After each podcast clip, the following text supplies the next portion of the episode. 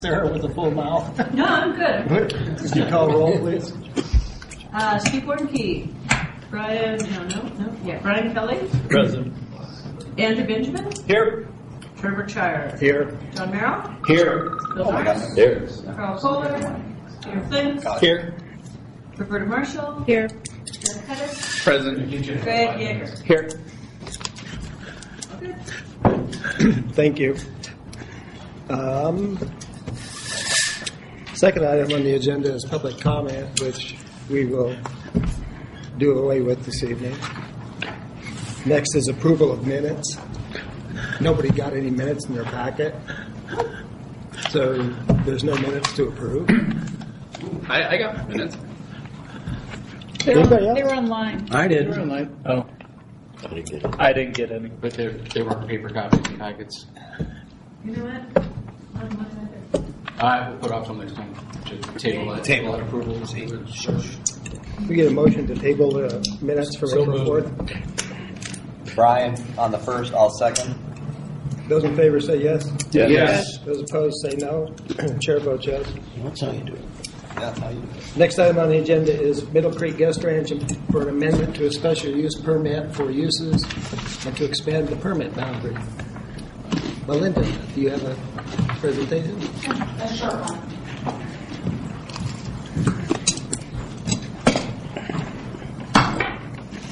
Good evening. My name is Melinda Sherman. I represent Middle Creek Ranch LLLP. Middle Creek Ranch is a working cattle, buffalo, and hay ranch. In November of 2016, a special use permit was issued for Middle Creek Ranch to operate a guest ranch with specific uses.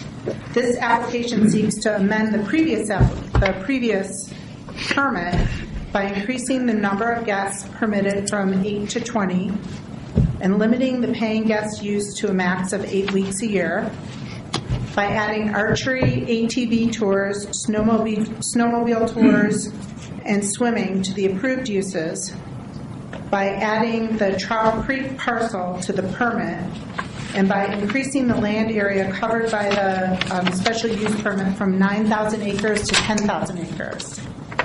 Um, I, I wanted to clarify, and Chris and I had spoke about this earlier. Um, in the packet, I want to just make it clear that the ATV tours and the snowmobile tours will be limited to the portion of the ranch south of County Road 27. But the uses under the old permit will continue on the property as previously approved. And I didn't know if that was clear in the packet. Um, The requested uses will not expand the activities that have been occurring on the ranch by the owners and non-paying guests for about 20 years. And um, the application complies with the Routt County Master Plan, the sub-area plans, and the zoning resolution, and we hope that you find that as well. If you have any questions, I'll be happy to answer them. Any questions, Jeff? Uh, just eight weeks. So Eight weeks. Four in the summer and then four in the winter. I don't know if it's limited to certain times of the year. Do you anticipate the petitioner is going to come back seeking additional weeks after this application? I don't anticipate that, but I don't know. But it's a family. The, the family goes there as well. Okay. Any other questions for the petitioner? Chris? Um, Just like Melinda said, the clarification um, on where the tours are taking place, because I agree with you, that wasn't explained very well, it was on the second page of the report. So just to know that the ATV tours and the snowmobile tours are going to be on that south side, and which, which if you go on to page nine of the staff report with conditions, you place that into conditions, but for some weird reason I put ATV tours and snowmobile tours in there twice under K and L, so that, that needs to be pulled out. I, I don't know, why I did that. It's in there. Um, we haven't received any comments that, like is in your packet information of the letters. And I did speak with the Division of Wildlife, and they wanted the existing conditions to remain, which they are in the packet of information and then to add the ones that they enlisted in the letter and those are placed also in the conditions under bold. So what we did to help clarify the conditions is that um, everything that was previously in the uh, in the permit was just a regular type base. And then the revised conditions are in bold, and then anything that was deleted was in the strikeout. So, um, just as you're going through, if you decide to, your decision is, when you go through the conditions, if you can just, uh, if there's anything that we need to remove, and one of them was that it was eight, um, that the limit of people was eight, and we're, we're changing that to 20, and that's condition number 15. And that's the only strikeout in all of those conditions. Um, other than that, I went out, visited the site, and it- they had buffalo wandering all over, and they had their horses, and it, it, it's a really unique area, and I'm sure when their guests come, they have a uh, good experience out there.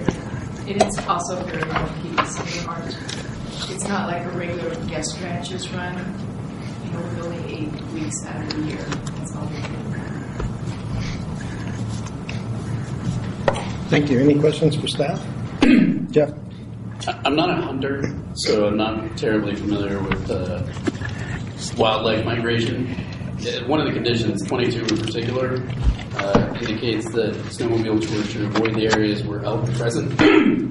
Is it uh, commonplace for wildlife to migrate through the same corridor all the time? I mean, that's why we have wildlife corridors, right? Right. And obviously, they're not programmed. So you never know where an elk or a deer or a moose is, is going to show up. The main thing is that they just wanted to make sure that if they're snowmobiling and elk are in the area, that they stop and let them go by or move out of the way and, and not disturb the wildlife. And that was the same thing with number 27. Elk and deer have spawning areas during that uh, time. And the Division of Wildlife definitely works with property owners uh, to let them know if there are certain areas that are mapped for that. And it's, it's usually one of the general conditions that they, they add if they know that there has been wildlife that in the area.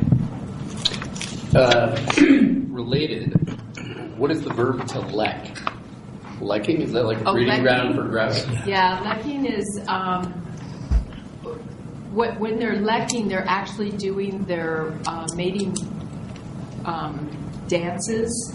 It, it's pretty amazing. You can pull it up online to watch um, them dancing and attracting their mates during that time.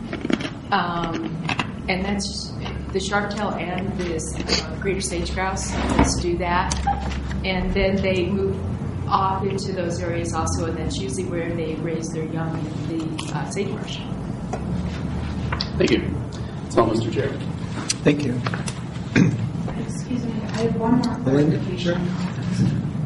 Um, And I think we're, Chris and I are on the same page. And I want to just make sure um, that you read it the same way, that um, there are six employees on the ranch, and there's two to four seasonal employees, and then when they have paying guests, they might hire more employees to come in and help. Melinda, Yes, I had a question for you while you're up there. sure. If I look on page 12 of 34, under the descriptions of the different um, cabins and lodges, it seems that there's a potential to occupy 24 people, but we're only occupying 20, Yes, and that's intentional? yes. Okay.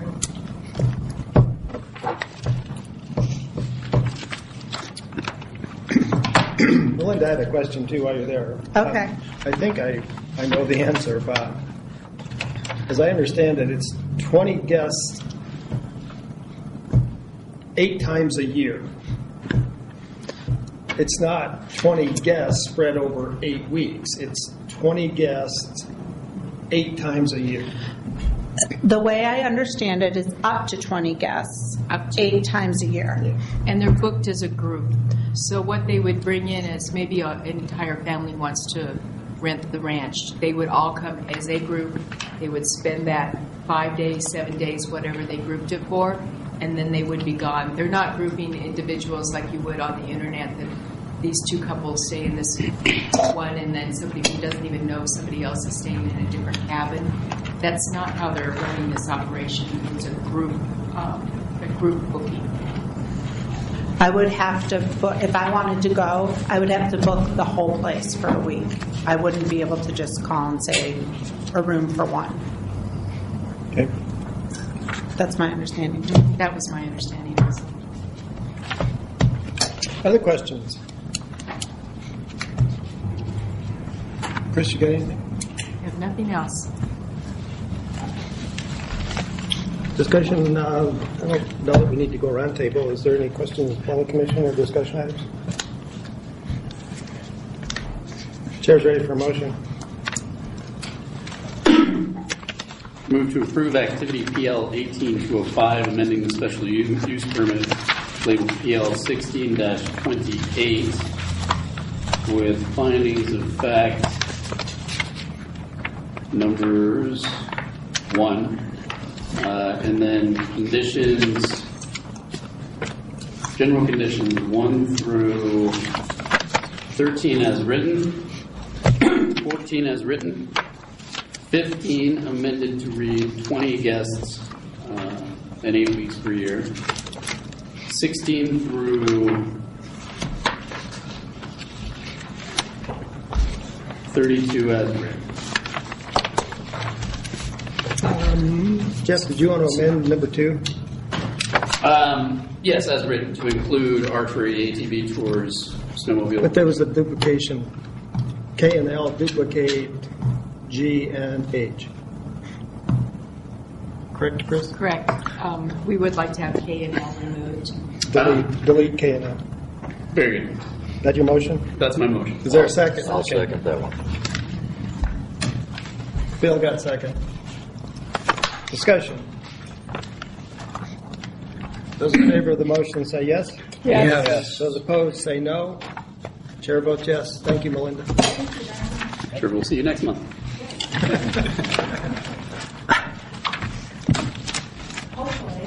Yeah. Next item on the agenda is the gravel matrix and gravel pit evaluation guideline documents. Mr. Phillips?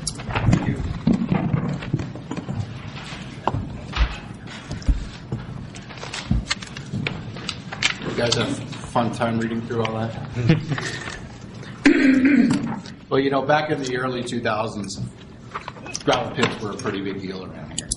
And um, I think there was a lot of political pressure, a lot of fear about, you know, gravel pits, you know, in our, in our scenic areas, you know, mainly close to Steamboat. Uh, Steamboat Springs actually had done a community survey in the early 2000s, and I remember it was number one or somewhere in the top three, you know, um, you know, most pressing issues was the preservation of the South Valley floor, which just so happens to be one of the best supplies of gravel is to serve Steamboat Springs.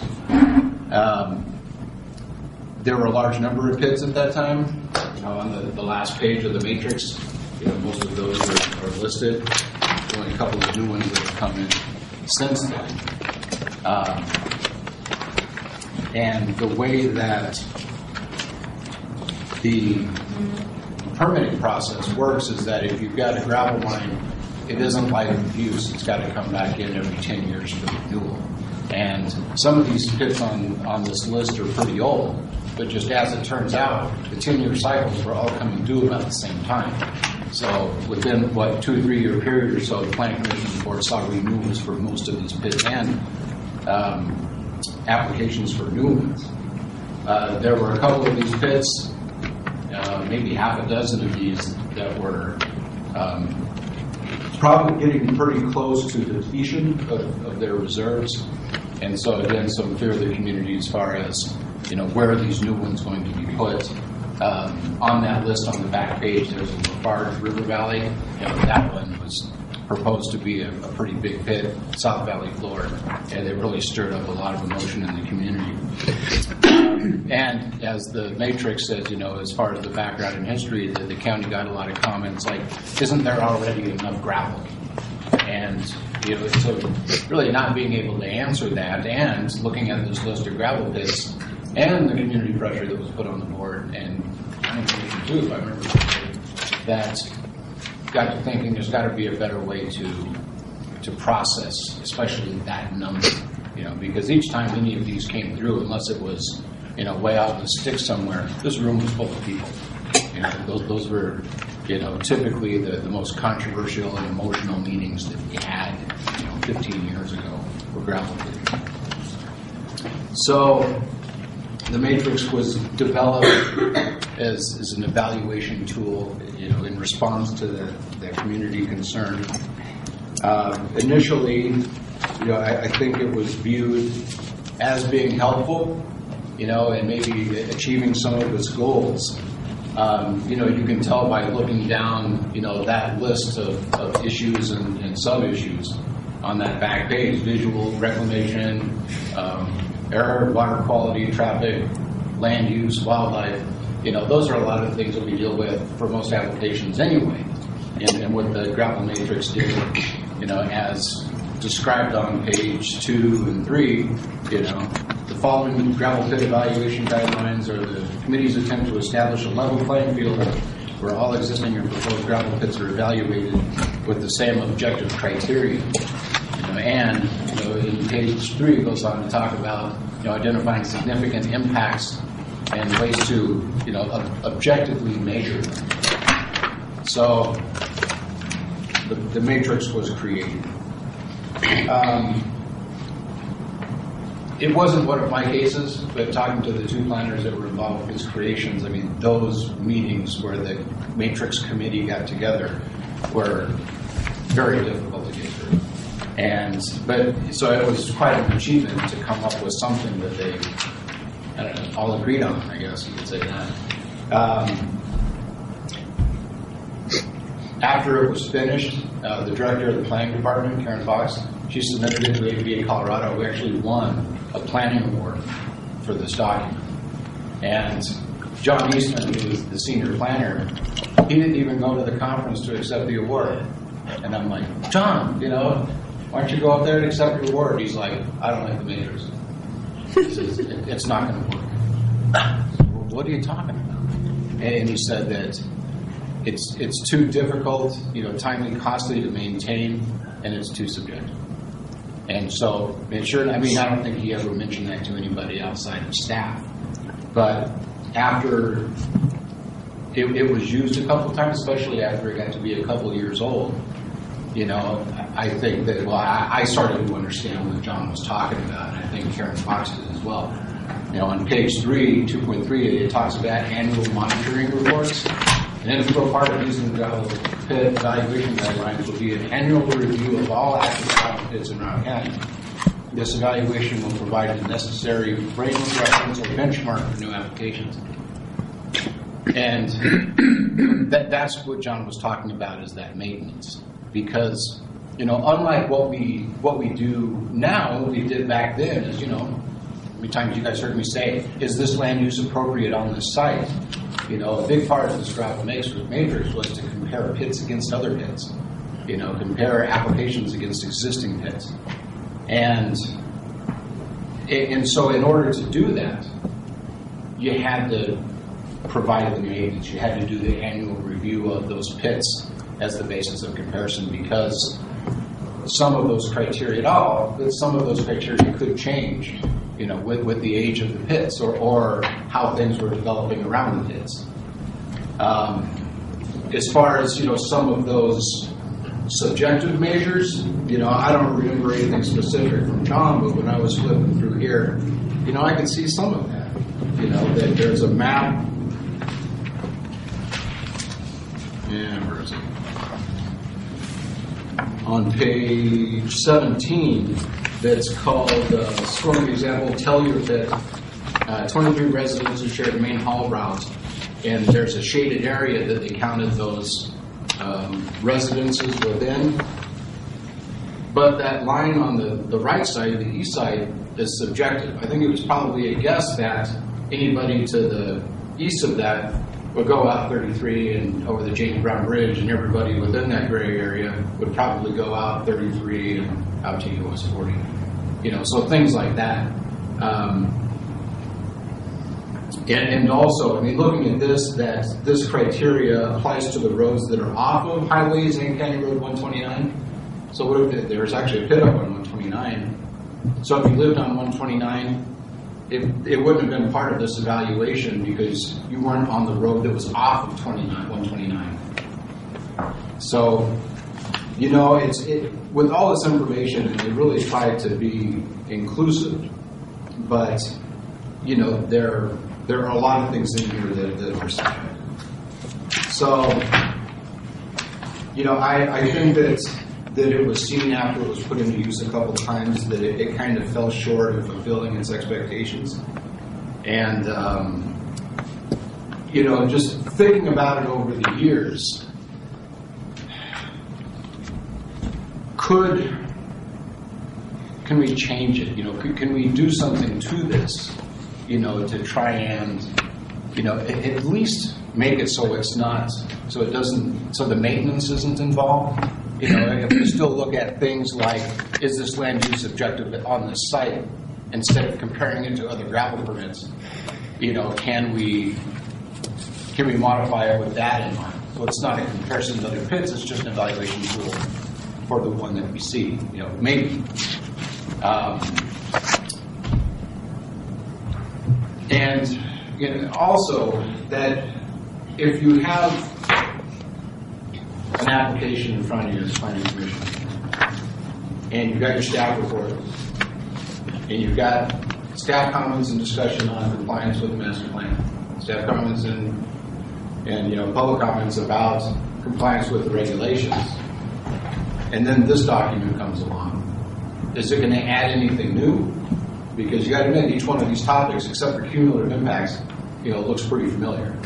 Um, so is having a numerical value set to each one of those criteria worth the upkeep it takes to, you know, to keep this live? Um, I don't know. Um, you know, so it was 2011, maybe right around there sometime, that we had a pit come through or something came up based on gravel. And I remember Commissioner Stahoviak saying, "What happened to the gravel matrix?" I, I think we actually, maybe I think we processed an application without it, and, and you know, and so I had to schedule a, a different item with the board to explain a lot of the same stuff I'm talking about today on why it's just not working. And they and they agreed, and I said, "Okay." They don't use it anymore. So. Um, I guess I can answer any questions that you might have about it. You know, it's if, if it's something that we think could be dusted off and reformatted or whatever, so it's something that you guys can use. Um, yeah, I mean, staff can look into that. You know, because I, I don't know what the scope would be and how much time it would take to change it, but but I think there are problems comparing it to other permits. So maybe if it was streamlined, it might be a little, it might be useful again. But anyways, I'd open it up to. Thank you. John? The last two entries on the matrix, the last page are county pits. There used to be a county pit in West Routt. Is it one of those six that are listed? Um, it's, The page are you on? if it's, Last I, I don't remember if it was renamed, but it's, it's the, uh, About two years ago, there was a consolidation that may have made the county pit disappear. Well, the, the county's got one out there, and it may be, if it's not the one that's called the Funk Pit on here, it's the one that was right next to that, because there, there was a, uh pit that Tony Connell operated that was depleted, and then they built another one right next door to it, that one had come through, you know, five years ago or so. And this is the one that's immediately east of that, and I, I don't know if it's still called the Funk Pit, but that's, that's the West Routt County Pit. Well, there was a, an extension of a pit I'm thinking, I'm just guessing, two years ago, through us, that extended from one pit to the road on the east that goes to the airport, which I think is 51. Right. But as far as you know, there's no working county pit in West Routt? Yeah, um, the, the two ne- that are next to each other on that West Routt region, the Funk and the Connell Camaletti, it, that that ex- extension, expansion that, that you just referred to, that's the Connell Camaletti Phase Two, if you will. Okay. And then next door to that, the Funk Pit, if I remember correctly, that is the county's pit. So there are two that are right next to each other. One that's being reclaimed, two that are active, and they all abut each other. Okay. Jeff? Two questions. Uh, number one, do we have any um, reapplications or new gravel pit applications coming up? No, And this was talked about in 2011, and the commissioners at that time agreed that this was not a good document. Why are we discussing it eight years later?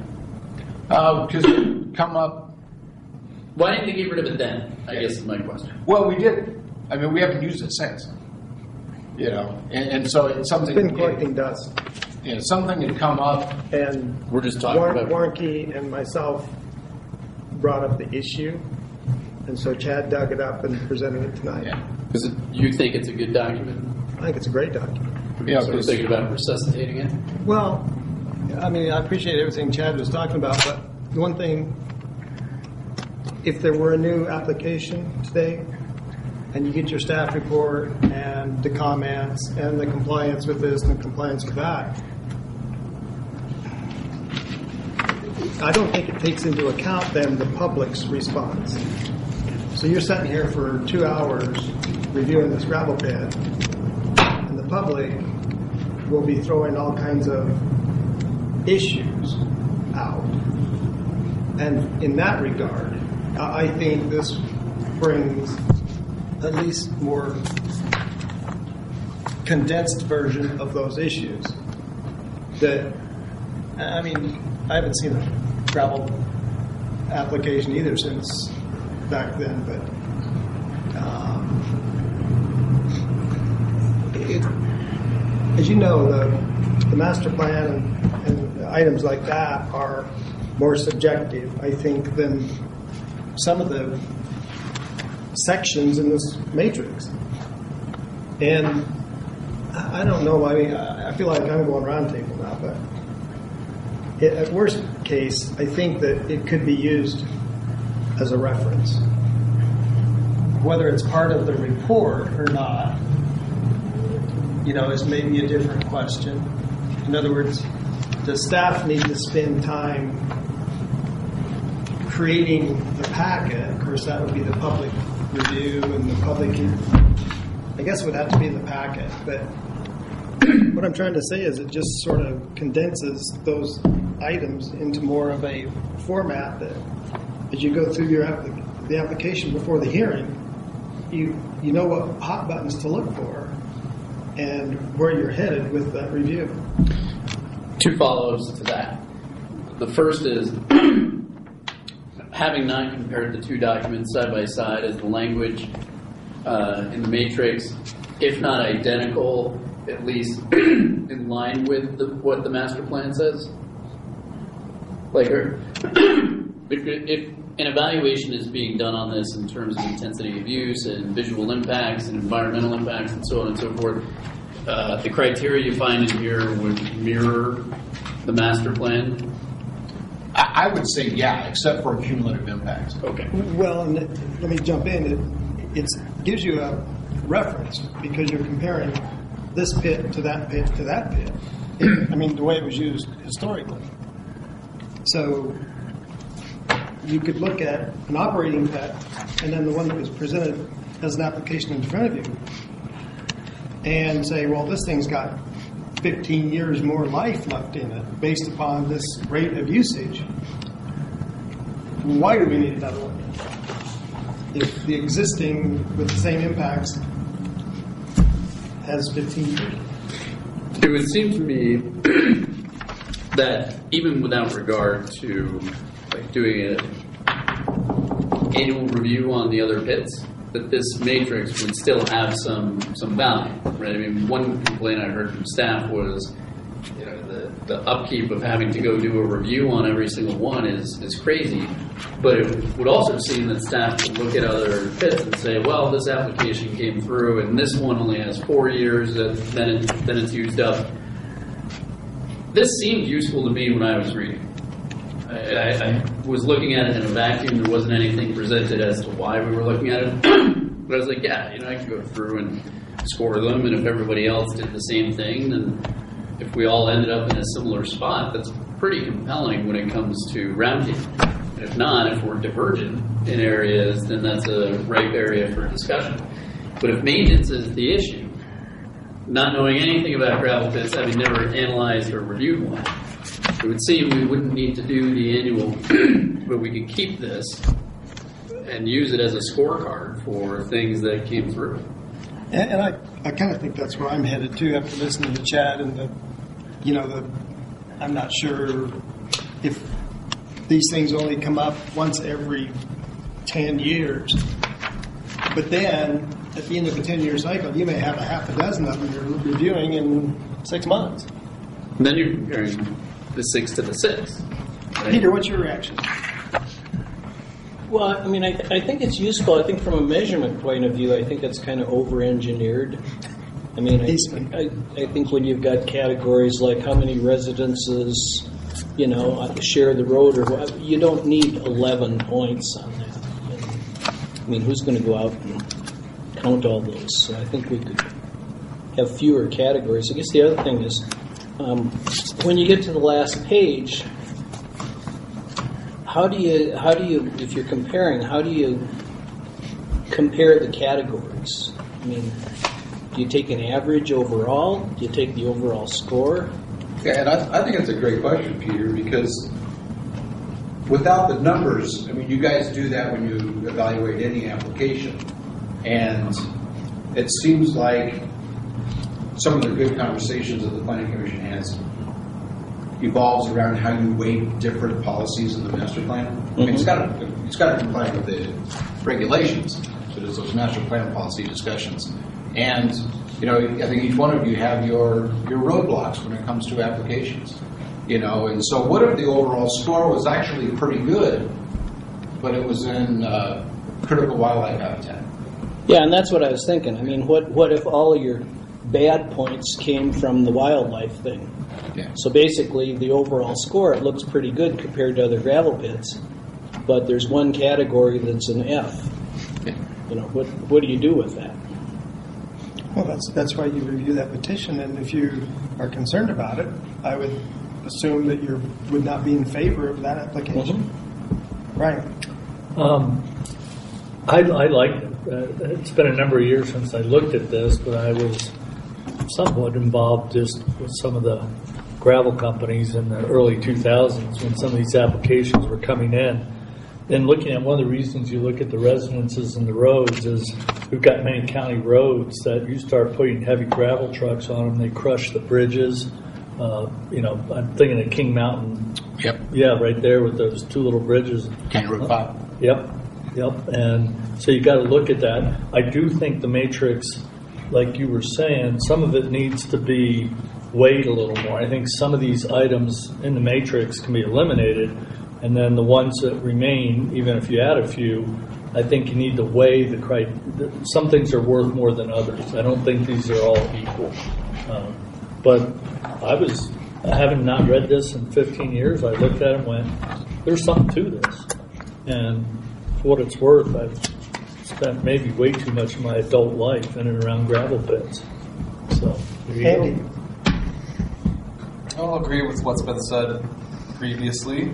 Um, I do think it's a good tool. I acknowledge that it has won awards and people have seen value in it. I'd like to see it somehow incorporated in again, but at the same time, I don't know. I've seen five, six pits in my time here, and we seem to work out all the details as we go through the process.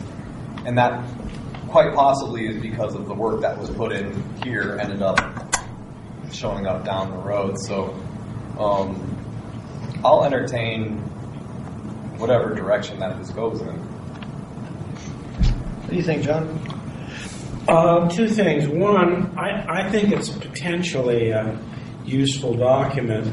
Um, I do hope that when uh, next time we have a gravel pit application or petition, that we get a little tutorial on how to use this from people that have used it.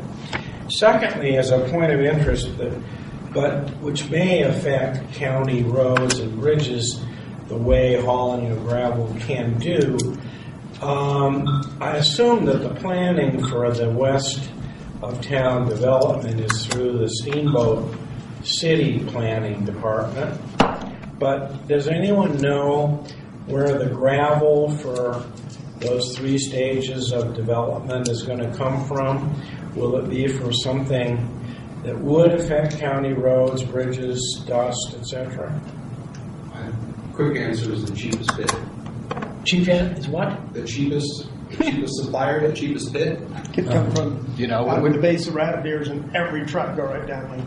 Yeah, it, but it could be, you know, the, the hoe pits on the west side.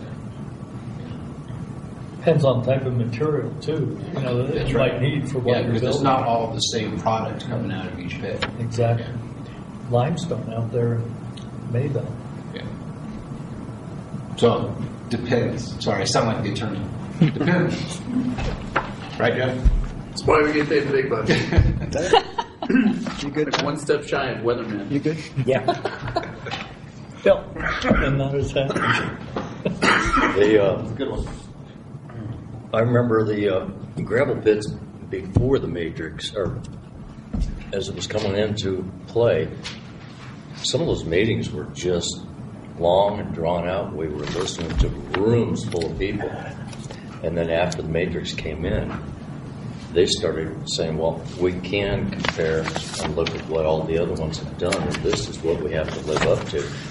Uh, there was a lot of things that the neighbors up above were looking down. The site problems, the lighting, the dust abatement. John brought that up, and the uh, uh, the noise, backup alarms, and all these pits. Depending upon how big it was and how much use it was going to receive, and the uses on the smaller pit weren't near as big as the bigger ones. So how, if we were to redo some of the things that John did, make them better for today, I think that would look, uh, it'd be easier to use.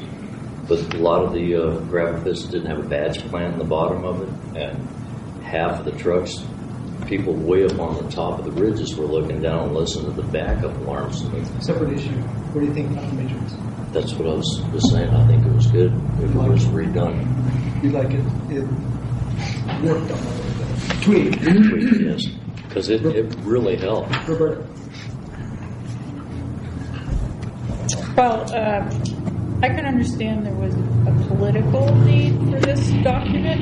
I'm not sure that it was really needed. I mean, I wasn't a part of these earlier meetings, but it, it, it strikes me that staff already evaluates all these environmental criteria, as you mentioned earlier.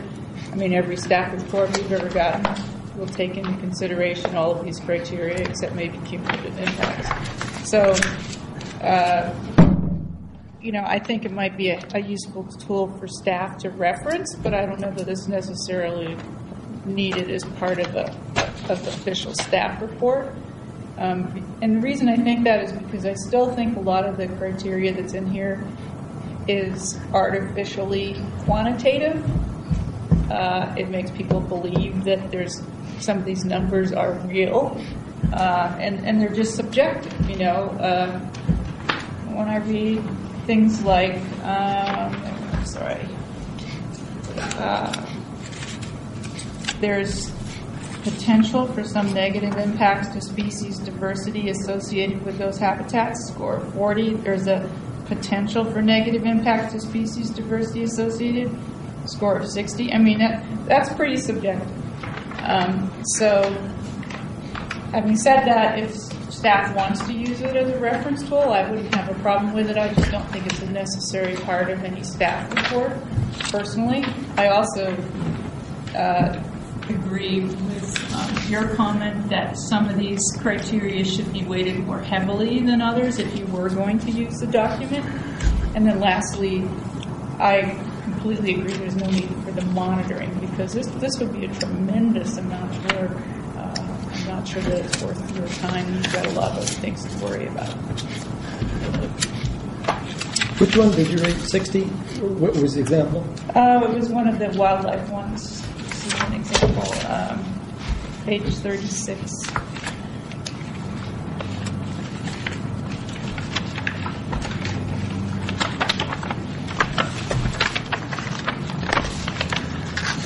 Or 31 is another example of that. It's just, if somebody's being arbitrary and making a subjective decision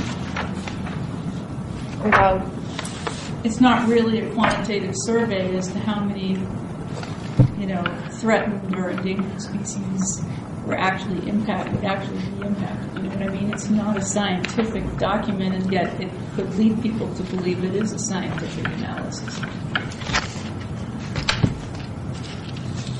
Greg?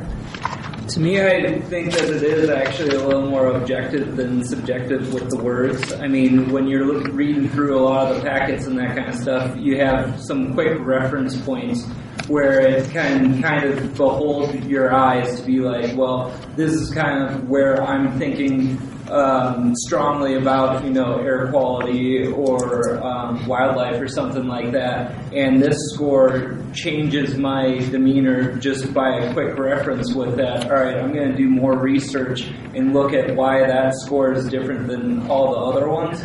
I think that there is way too much information on this, which is the reason why it's so hard to maintain. I don't think that, as uh, staff reports have, that you know we can have some subjectivity with some of these categories. Other categories, it'd be nice to score, and I don't think we need to have every single mine that we have. Maybe the last few that have been coming up or the ones that are uh, going to be coming up in that uh, near bubble of that same time would be a good enough reference. I don't think that we need every single one or anything. If I had one or two examples to compare it to that are similar or that have come up in those previous years, I think that would be good enough. Just to have this as a quick reference guide to then pinpoint what I need to more focus on is something that I think is more objective and not subjective with this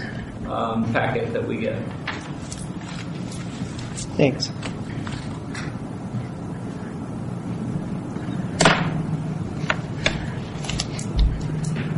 Chad? Yes.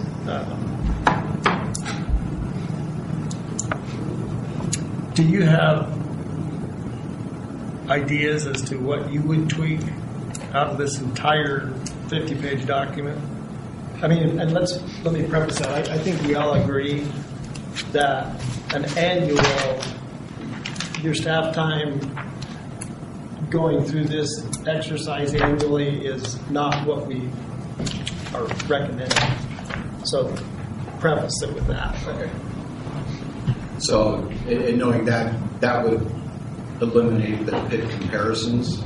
So, direction would be more just a tool to evaluate the application, the proposal, and that's all.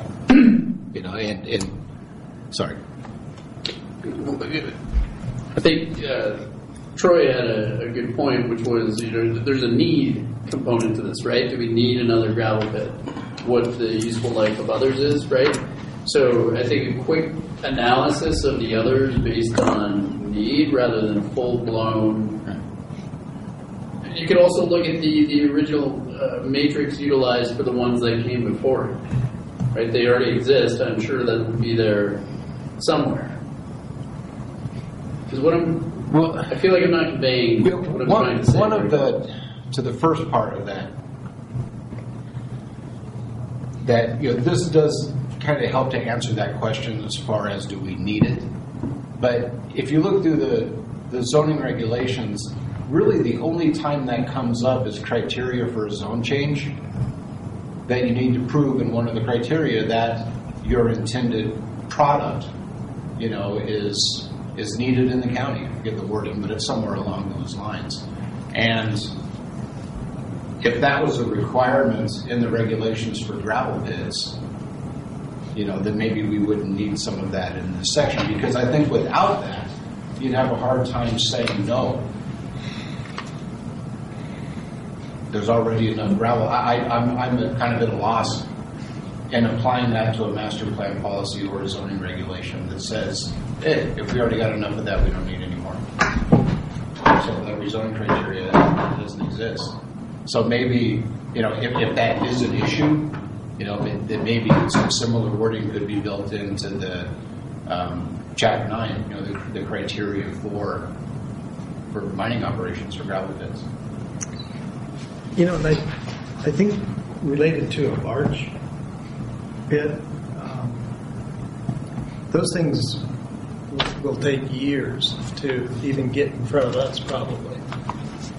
By the time they work through the issues in, in being able to build an application. Uh, And I don't know if you envision that the traffic studies and, and all that would take place after they came here, or if that would be a component of deeming the application complete. Well, the, the gravel permit process, the mining process, is a special use permit two-step. So basically, they have to come through planning commission and the board with their pre-application, that their conceptual plan. And if they don't have it at that step, which is, you know, it, it's actually on the checklist for, but that's at least their, you know, you know, how we usually put that conceptual review is the master plan filter. So you put the need component on them. You say, hey, why don't you go out and figure out what permits are and the available whatever, and then that's a component before they spend a boatload of money doing traffic analyses and everything else. They come in here as part of the pre-application. Hey, I've gone to planning commission and confirmed that there's this many metric tons or however it's measured of gravel. Yes, there's a need because this one expires at such and such a date. My, my recollection, though, that's not easy information to get. Yeah, because. In terms of what your reserves are, I. I mean, there's, there's some of the pits that we have, or that have been depleted in the last 10 years, that have been 10, 15 years longer than their anticipated mm-hmm. life, mainly because of the recession. Rate back of in, use. in the early 80s, things were hopping, and they were supposed to be depleted by 2010, and we still got them. Well, so you got the rate of use. If it's not being used, then the resource still sits there. Is it proprietary information? Like if you call up Canal and say, hey, how much you got left? Is he going to say, go jump in a lake? Yeah, because he sold to United. Well, I, I know, but I know he's not here, but he's the only one that I can think of. But that, that's, MacArthur. that's usually part of the application, Mm-hmm. is the projected life. Right, but if, I, if I'm an applicant and I want a new gravel pit, can I call up Ed MacArthur and say, hey, how much how much gravel you got left? Or is that Good luck. It, yeah? Yeah, some of that information you can get through us with their, you know, their original anticipated reserves. And I don't know that, it's not every pit, but a lot of the pits, you got uh, tonnage reports. But like, we're not in the business of saying it's a bad idea to do a gravel pit because we have a bunch. You know, like that, if that's their business plan to open another pit, which could potentially drop prices, or Right. you know, it's not our it's not our deal. and I think that's the importance that's of the discussion because now you're in the cumulative, and you get a room full of people, and you're putting two on the same county road. You're going to have a lot. Well, I, like I said, I've seen several gravel pits, the Lafarge, um, the, the Steamboat Sand and Gravel. I actually voted no against that one. I thought it was in a bad spot. I But don't like the road being- alignment. Your, your point was, we're not, we're not going to sit here and approve a permit or de- uh, deny a permit because there's five of them on the same county road? Right, because we, we don't have that criteria right now. Under cumulative, that's the only way you could. Well, well, it, it's in the matrix, so you might get a low score in the matrix, but if we didn't use the matrix, there's no other policy or regulation that says you guys can deny something because there are too many of them. It's the free market approach or whatever, but Well, it's not there. could under the master plan, right? This is the mm-hmm. cumulative impacts and intensity of use in an area. The intensity of use, but that's back to that, is this land use appropriate on this site? I mean, and that's one of the items on that list, you know, going forward, the master plan amendment, are the cumulative impacts. And so, so if there's a policy in the master plan, is, is there, is a stop there, or is there a zoning regulation that addresses cumulative impacts also? But we don't have that right now. So maybe that's your homework, is to come up with the cumulative impact That's, analysis yeah. that goes in the regs. I mean, that goes in the, the mining, gravel, whatever regs. And that's, again, that, that umbrella discussion is under the master plan update. So, yeah, we'll, we'll be, we'll get into that pretty soon. Yeah, the gravel projections can go either way. Sometimes these pits expire years earlier than they thought because the river didn't come around and lay out a bunch of rock that they want to crush. Um, there is, uh, I think, a lot of value to the strategic location of these that they do be around the county so that, I mean, they'll haul gravel ways. You remember that King, King Mountain pit when it was open, they were hauling gravel over the top of the pass down towards McCoy on the state highway project. So you need strategically, you need gravel pits throughout your county so you're not dragging every 10 ton to 20 ton truck through town, right? Yeah, and another thing I probably should have passed around earlier, I thought about putting it up on the screen, and the 1980 master plan had a map, and Greg's looking at it right now. And it shows where the, the gravel reserves are in the county. You know, and so if you look at that, When was that date? 1980 master plan. 1980. And if you look, if you look at the map, I mean, that's not a big chunk of the county. I mean, so that's really the first problem that these guys have coming in is that you could only mine gravel where there is gravel. It's alluvial. Yeah. Yeah, there's, there's some terrace and alluvial. That So- King Mountain pit, did that go active? I thought they came in for a preliminary and then they disappeared after that. They, that was like my first year here. They have a life of use permit from the seventies, and it's pretty close to depletion. You know, it was a poorly written application and permit, you know, but we've acknowledged that it, it is life abuse. Um, that King Mountain Gravel Group bought it from the Hughes family. The Hughes family has since bought it back, and I, I would imagine it coming back in front of us again at some point in time. But you know, the, the big issue that held the King Mountain Group back is that if you take County Road Three north, it goes through a critical lek habitat, and if you take County Road Five to the east, there are those two bridges that need to be mm-hmm. replaced. Mm-hmm. And the commissioner said, "That's on your dime." Yeah, yeah. I would suggest in your updated master plan that this map become much more legible than it is.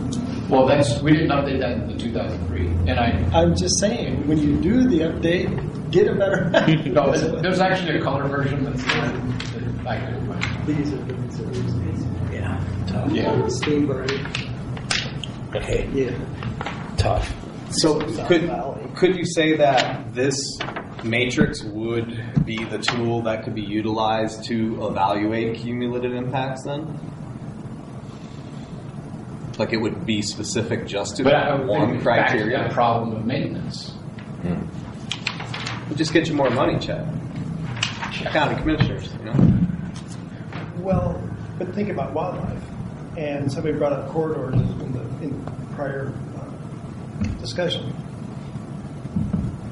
In that little snippet, you know, I think maybe a wildlife corridor could be a death knell to a gravel pit.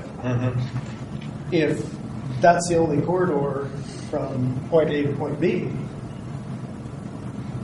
then some, you know, gets weighed heavier or it's a basis for denial, sure. But I, I, again, I don't want to do it annually, but as a, as a resource, I think this thing brings up a lot of those questions. And whether staff uh, goes into the report, um, page five through eight are reference to the 2003 gravel matrix And you don't have to score it. I'm not saying that staff needs to score it, but I can see, you know how we get our packets today, and, and you have the master plan, and then the sub-area plans, and then the west of Steamboat plans and their sections. I could see if we were reviewing a the gravel pit application, there's a section, uh, half, three quarters, full page, of how it relates to certain issues in, contained in the matrix. Criteria. Criteria, thank you. Yeah, I mean, because I, back to like your summary, I wonder if there was, not all the pits, but if there was something like this in your staff report, you know, that, that put it all on one page. Yep. You know, what, what we tried to say in text, Yes. applying the regulations and the policies, it's here in numbers. I could see that being useful. Well, and I think we're making progress because that I think would be helpful then for a planning commission, and then also when a hundred people out there start raising all of these issues, you know, we can say it's in our packet. We looked at it. This is where we're at. Set out. Jeff. But you may also consider, um, maybe the, the zero to 100 is fine, but making it more like, uh, like going to school where you get A, B, C, D, and then fail. And, you know, if any one of them fails and you have a justification for that, it doesn't pass. Right? You could still have an 88 overall, but if this one section fails because of wildlife migration or whatever, it just can't go there, even though overall it averaged an 88. A thought. Yeah. Any other thoughts? Because I'll wrap this up if we're done kind of kicking around. That's what I see is the next time, and maybe none of us will even be here, but the next time there's a gravel pit, I could see that section as being treated just like we do now in our packets, but with reference to the matrix. And then, like you say, it's all on one page, it's concise. I like that. I think that'd be helpful. Troy, do you think? I agree. Do you think it would be just worthwhile just to have that top part where you've got the average, the best, and the worst of all the pits, as opposed to all the backup below it? Yeah, I agree. I don't think we need the ones below it because they may not be current, I guess, is, Yeah, was it's, Chad's it's a little overwhelming, I think. Yeah. Thanks. I think though the, the average best worst gives you a way to kind of look at an individual number and go, well, so what? Yeah, yeah, you're you're still comparing it against others. But that's up to you. I mean, that's mm-hmm. your job as being planning commissioner. Mm-hmm. You have to decide. In other words, the last line in the boxes is blank, and Peter gets to write in the score. Jeff writes in the score. Brian writes in the score. Well, I think this gives me something to go on. You know, um, I've got a half hour time with the board each month, and I think it's week after next. And you know, so when they see the minutes, you know, probably have this you know similar discussion with them. You know, because Doug's used it, Doug was on board back then, but not Tim or Beth, obviously. So I can bring them up to speed too and share their thoughts, you know, with them. And uh, because I, it, it, it's hard to read through this document and not see some value in it. So it's just trying to focus on that. Yeah, and, and I think that's what you're hearing is that the superfluous or the just the, the, the, too, the too much, leave it out. Okay. But but to put it more in a box and give us those bullet points on a page, and I, I think, believe me, I think it's helpful. And I've seen a hell of a lot of pits go through and none of them have been pretty. So anyway, Just waiting for the next one. next item on the agenda. All right. is a discussion regarding the Division of Water Resources letter referencing well permits and subdivisions. Chad?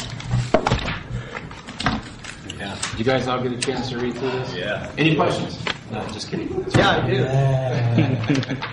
that, that's what this is all about. You know, Alan, you know, was, was probably the, the main point of contact between um, the state and it was Aaron Light locally, and you know, we even had two people from the Front Range come up, you know, that, that helped, um, it helped us go through all this stuff.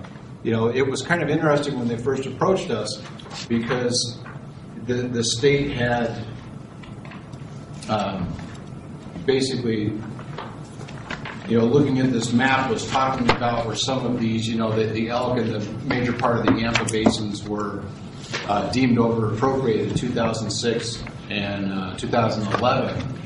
And when they basically talked about the difficulties in obtaining well permits, my first thought was, why didn't you tell us this in 2006 and 2011?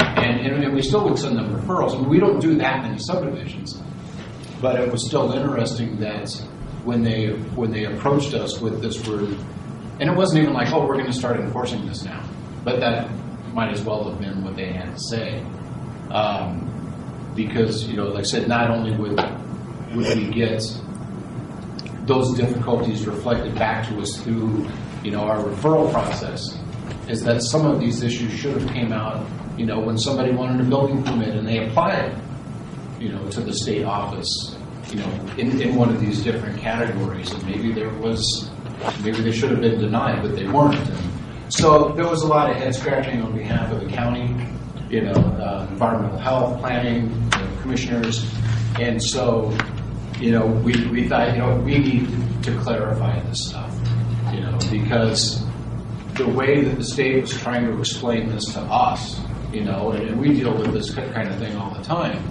and we were confused. And so we thought we don't want to just tell somebody, call our line. You know, is there something that we can do to, you know, during that land use companion phase when they both come in, you know, and, and go talking with the planners, that we can say, hey, you're in this area, it could be a problem, you definitely want to check in with them to see, you know, if you can get well permits or whatever the case is. So, um, anyways, I'll jump in. Alan, you know, he'd, he'd come up with this PowerPoint. He's at home tonight with me. I told him I'd take care of this. But, um, you know, try not to read all of this stuff. But, but since those two basins were deemed over appropriated, you know, and then this lack of, you know, the approved water supply plans, you know, and then we'll get into that a little bit. But that's mainly when some of these, you know, like Steamboat Lake and Stagecoach that had their water systems, their supply plans, should have been, but not approved by the state. And it always seemed like a no-brainer to me, you know, that, well, didn't Morrison Creek get their, you know, Stagecoach get their proper approvals from the state for their water system? You know, didn't they have their rights locked down? And there wasn't a good answer to that when they started. Yeah, and I'm not just saying like Morrison Creek, you know, but, it, and I think they're trying to clarify some of that stuff now. Um, so this is just a, do you guys have that color the packet, or Yeah, this is just a, you know a, a, simplified version of that. You know that focuses on you know some of the subdivisions in the, the subdivision list that you guys have in your packet too. You know, broken down into the elk and the um, Yampa basins. Obviously, a lot of stagecoach, a lot of steamboat lake. Um, so just a little history about all this stuff. Obviously, our subdivision regulations adopted in March of 72. Um, subdivisions that were created prior to the enactment of Senate Bill 35, later in 72, were not required to have an approved water supply plan. And that'll come in later is, is we break down these different categories of subdivisions. But your, your grandfather was before June 1 of 72. Subdivision regulations require an applicant wanting to subdivide land to provide proof of dependable potable water supply. That's what they need when they come to us, but we still historically have sent um, referrals to the division, which is the last one. have consistently currently sends division referrals. It, it wasn't as consistent in the past as it is now. So there might have been some examples in the 70s or 80s where the state did not get them. But, uh, you know, the, the, records are poor at best, know, with the state and, and ours. All right. Um, it, yeah, if the water supply was not approved by the state, um, it caused the division to reevaluate how they issue these permits The current situation does not affect lots created prior to June 172, as I mentioned before. And the state uses exempt parcels or exempt subdivisions. It's not the same as we um, as we define it. It- It's basically a, a grandfather status. Again, just a, a kind of a blow up of the map that we had up before. You know, it just shows some of those subdivisions that are listed later in the packet up north in, in the uh, upriver drainage basin. Uh, getting into these categories, yeah, this is when they had originally, the state had originally approached us about these problems. You know, my first thought was actually LPS. Well, how does this impact LPS? How does this impact lot consolidations? Because we don't do a whole lot of subdivisions now, except for those two. Master plan is behind that, regulations are behind them, and and for the most part, you know, the, the, those aren't problems. You know, but getting them to to conclude that, you know, things were broken down into these different categories. Um, but the, there's the, you know, is it pre or post Senate Bill 35? Uh, in or out of the water service area. Um, those two appropriation dates, the, the, major ones for the Elk and Yampa basins, um, and whether the subdivision has a division approved water supply plan. And um, even when we were going through this process with the state a year and a half ago, two years ago, you know, we asked if we could get a list from the state on, hey, who in the county has an approved water supply plan? We still don't have that. So sometimes it's kind of difficult to get that kind of info out of the state, but we're still working on it. Um, if different categories help determine if and what type of well permit allows. Chad, Yeah. The ones that would have an approved water supply plan would, you've got to be talking about Stagecoach and Steamboat Lake. Right. And that's why we asked for that. But But that's the only areas of the county I think fit that. Yeah, Well- because, because like, uh, well, any, any place that's got a water system, so, you know, Alpine Mountain Ranch, Priest Creek. Priest Creek. Um, Dakota Mar- Ridge. Marabou, uh, what's the one up near, Ridge. up Creek Ranch? Deerwood, Deerwood? Yeah. Yeah. So there are a couple, that, that's, that might be the, Mill Creek, was that Which one? North like the, the Mill Creek one, whatever it is. Murphy Larson? Murphy Larson. Yeah. But, so that's what I expect. I mean, out of those, looking forward to that list from the state saying which one of those has actually been approved by the state. Don't know yet. Um, They would assume that the water supply plan for subdivisions would be individual on-lot wells, and if a referral had been sent, Andy Creek would have approved the water supply plan, therefore allowing lots to take a well. You know, but it's interesting too when it comes to stagecoach because none of those stagecoach lots were supposed to be on wells. Water and sewer pipes were supposed to be every one of those. lots. Same thing with Steamboat Lake. So, so it, it almost falls into more of the criteria for your post 35, your post uh, appropriation, over appropriation. Um, so, in those two instances, it wouldn't make it past zoning anyway, because it's still, the zoning is still in place, except for a community well that's part of the system. You can't have your own well. But that argument of them meeting those, those date cutoffs, I think is what allows them, through the five acre consolidation process, to have an individual well that's not part of that zoning system. Anyways, throwing a lot of stuff at you guys.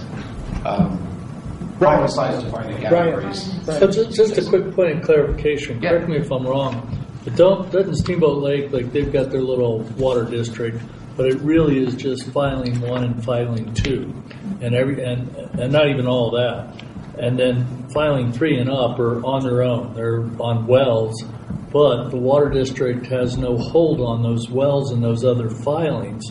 Whereas in, anywhere in that Morrison Creek Water District, if you're up there not on the pipeline and you drill a well, that really is, that water is controlled by Morrison Creek Water District, Yeah, correct? it's in their name. You pay Yeah. for it, you put it in, but it's the district. And that, that's a major difference between Stagecoach and Steamboat Lake. And, and that all came out of, and Stagecoach is the only place in the county that has what we call the vault agreement. So even though the pipes, like all the other Steamboat Lake subdivisions, except for one and two, um, you know, that, that do not have the pipes, the county commissioners got together with um, the district and the property owners association and said, okay, you know, want to give you some option for development on these 2,000 lots out there. And so the vault agreement was created. The county was involved in the creation of the agreement, but we're to, we don't sign off on it. It's between the district and the property owners. But what it does is allows the stagecoach owners to drill, uh, to install a, a, a vault, a sewer vault. And, you know, you have to agree that when it gets 85% full or once a year, uh, they're only 1,500 gallons, so usually it's once a month or so, depending on the size of your family. Anyway, then you got to pump that out. And one of the reasons why the county was, was amenable to that is because of the sewer treatment facility in Stagecoach. You wouldn't have to truck it very far. So, okay, well, there's the sewer side of it. The water side of it is because of all those low and high medium or low and high intensity residential zone districts, um, you can only get a building permit if you got pipes, if you're part of the central system. But so that was the way yeah, it's it's the district's well, therefore it's part of the district. And Steamboat Lake doesn't have that. You know, they they do have a water treatment facility that is pretty much maxed out. They made some improvements to maybe increase the capacity, but not much. And um, so they never got the vault agreements. And so, yeah, wells aren't that big of an issue out there. Thanks, Brandon. Um, the categories. All right, you know, in a lot of these, you know, the, the categories are in the letter that you guys have, or, or the breakdown, they, they call them their cases.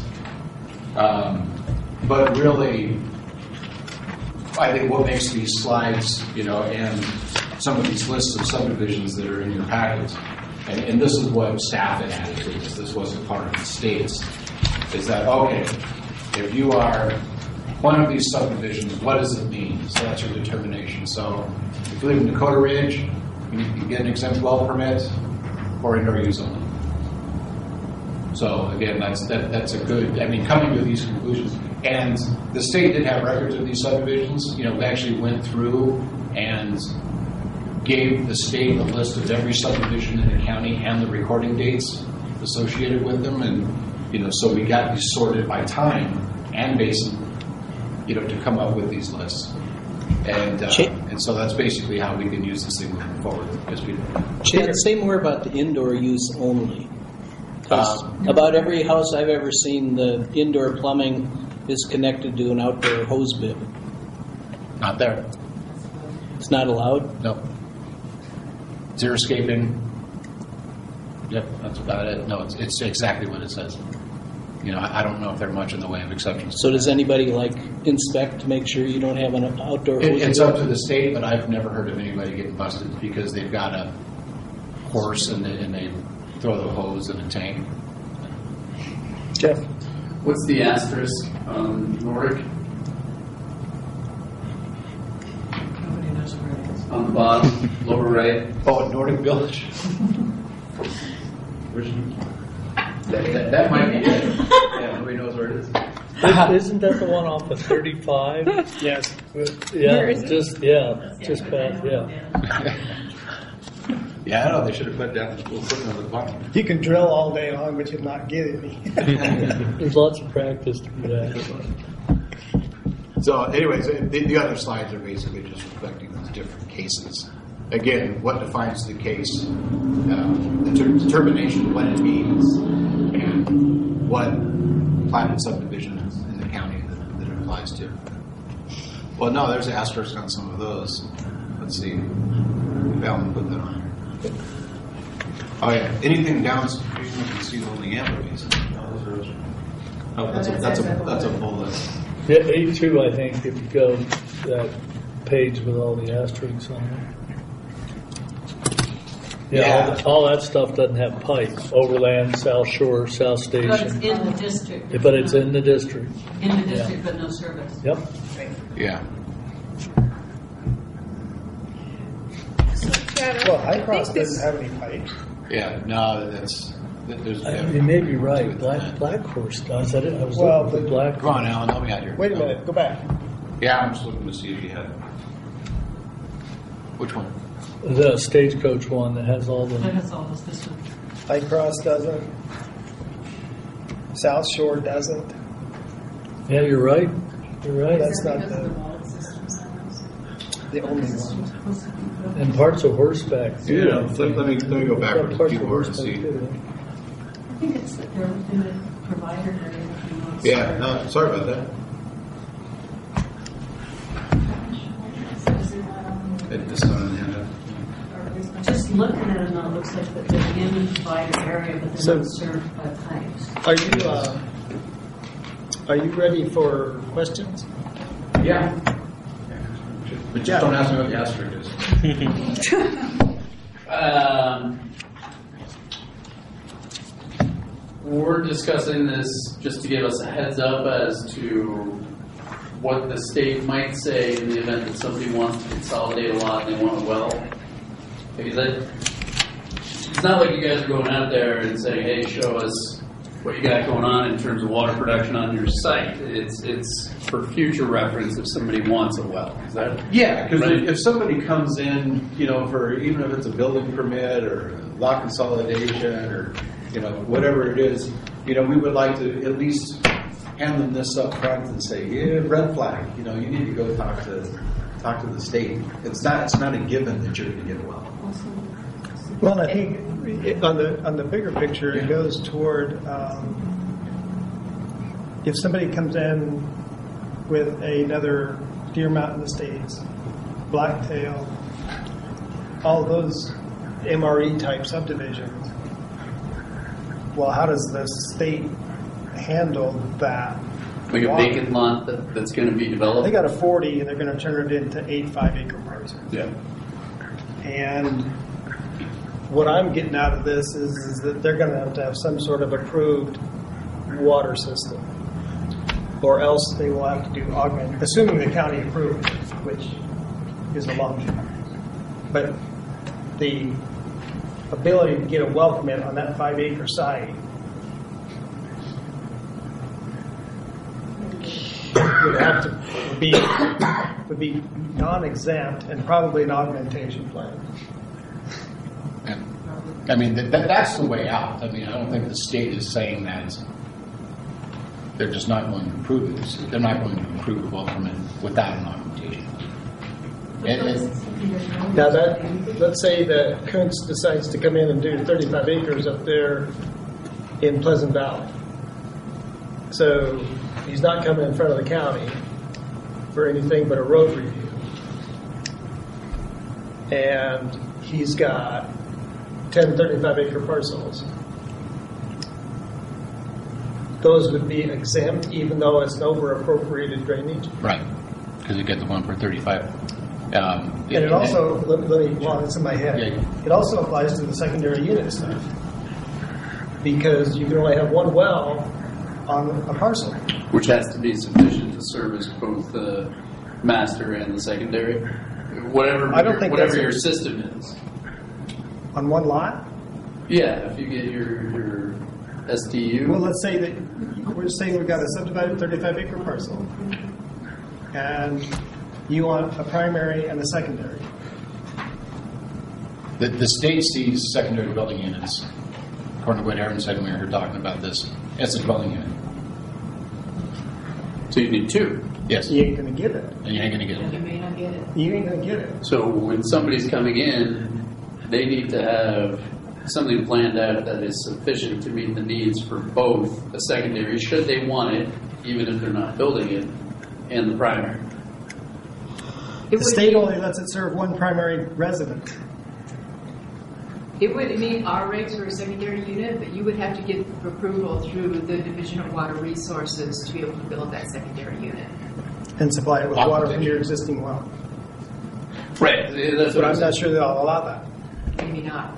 That's up to them. Was, wasn't there a loophole that if you move your teenage kid from the house out to the secondary dwelling, that then you can serve the water because it's, you haven't increased the number of people? I'm remembering something about that. I don't know, Peter. And, and you know, and, and I, I don't know that I want to have all the answers to this stuff because it's mainly the state's well permitting process. You know, but we at least want to be prepared for these red flags to let somebody know at the onset of, of development or the idea for development that hey, you need to go get this stuff checked out. It's not just through you. Roberta. Right. So shouldn't this be included in the master plan update, even as an appendix? So that somebody, I'd say no. you'd say no because it's a state? Yeah, if, if somebody, you know, we- we've been trying to encourage people with a development, a land use idea, to come in and talk to a planner, to use our land use companion sheet, to hopefully get, plot out their roadmap, walk them through each step. And at that point, hand You pull which is kind of mind numbing on its own, but just say, you know what, you're in this area, don't take anything for granted. Go to the state and find out early, because the limitations on water can really impact the project. Other questions? Mr. Hoffman, you got anything to speak about? No, I'm not. Okay, close public comment. Anything else for staff on water wells? Thank you all. Um, Chad, administrator's report. Yeah, I didn't bring my computer up here, so I don't have my um, calendar. But uh, they're filled up. I mean, not filled up, but we do all of our normal meetings have agenda items on them. You know, and they're online, so if you're interested in what they are, go check them out. But uh, yeah, probably through the end of the summer, we shouldn't be skipping any of our meetings. Um, there will be um, the, the training session with myself and the county attorney, or maybe the assistant county attorney. That will be um, second meeting in June is when they'll be here. Eric's pretty busy, and they, he and Linnea have some conferences scheduled, so um, that's the soonest they can make it in. What, training on what? Um, How you're supposed to behave when Yeah. you're in here. Yeah, what Are we talking like sunshine law? Eric, Eric and Linnea typically um, focus on ex parte communication and personal liability, and um, I will typically focus on Robert's Rules of Order and motion making. You know, and field any questions. If there's anything that you guys, any question that you guys would like answered at that training session, you know, as far as process or meetings in general, let me know. And I can get answers for you by then. Or if you want, if Eric, you know, he's pretty good on the fly too, so if you want to present any questions. to him at the meeting. You know, those of you that have been on a while have probably heard it many different times, but I think he just, he's come up with a few new things, but I think he kind of followed the lead from John Merrill, so. Yeah, that, that one's been on a while. Not me. Um, let's see. The, um, recently at the board, they did approve uh, the housekeeping changes that were recommended by the planning commission. I know some, you guys had some concerns about basically the, the, the lumen requirements, you know, the, the brightness of, of lit signs. And it, it, I'm glad you guys brought it up because it really did need to be looked at because it really talked about incandescent and um, fluorescent bulbs, you know, and, and not just a, a lumen calculation, especially with, you know, the lighting advancements that we've had know, with LEDs, you know. Um, and so we didn't really find anything that would be light, you know, because who knows if LED will be obsolete in a couple years. So I'd like to focus more on how bright it is instead of what the source is. So that one's kind of put. We'll be seeing that one but everything else was approved by the board. Um, let's see, every couple years or as needed, I'll offer a tour of Stagecoach. And, um, you know, because we have a new county commissioner, obviously I reached out to, to Beth Melton to see if she would like to go. But for any of you new members that really don't know much about Stagecoach, take about four hours, you know, basically drive out there, show you some maps, talk, talk at the, uh, at the water treatment facility, the wastewater treatment facility with the district manager, and then more or less go on a windshield tour of Stagecoach, pointing out some development in some key areas and, you know, some of the vacant land out there. Because, yeah, looking at a map and a site plan is something that, it, it's a big area, and it's got a, I'd say, put it, history of heartbreak and disappointment. and, uh, and I can summarize a lot of that stuff in uh, a couple of hours. So um, I'll be getting back there when that is. You know, that we actually have an application, uh, preliminary plan for the Youngs Creek Preserve. Those of you that have been on a while, you might remember the sketch plan for that, but I think they put that on hold for about two years because of these state water issues. Actually, that's how it came to our attention. So they're working through some issues with the state, but they're back. Um, and we'll- see how the timing works out, but we might be able to fold a site visit into the tour or just do the tour. But I'll get back to you on some dates. So just kind of planting that seed now that um, it's springtime, good time to go for a drive and see the coach. And the last thing, yesterday afternoon, uh, I sent a survey out to each of you. John Reynolds sent it back already, John, thank you. But, uh, and the Board of County Commissioners, and it's basically just, um, you know, a, a staff support survey. You know, so questions about, um, master plan, um, quality of the presentations, you know, that kind of stuff. So there's a, like a one through 10 grade on most of them, and, uh, you know, that's important. But the comments are really important as well you know so whether it's a 10 or a 2 or whatever you know if you could support that great with a comment i would definitely appreciate that you know because i'm just looking for anything you know to improve the level of service that you guys give your staff that's all i got Thank you. Move to adjourn. So moved. all right Second. We're done.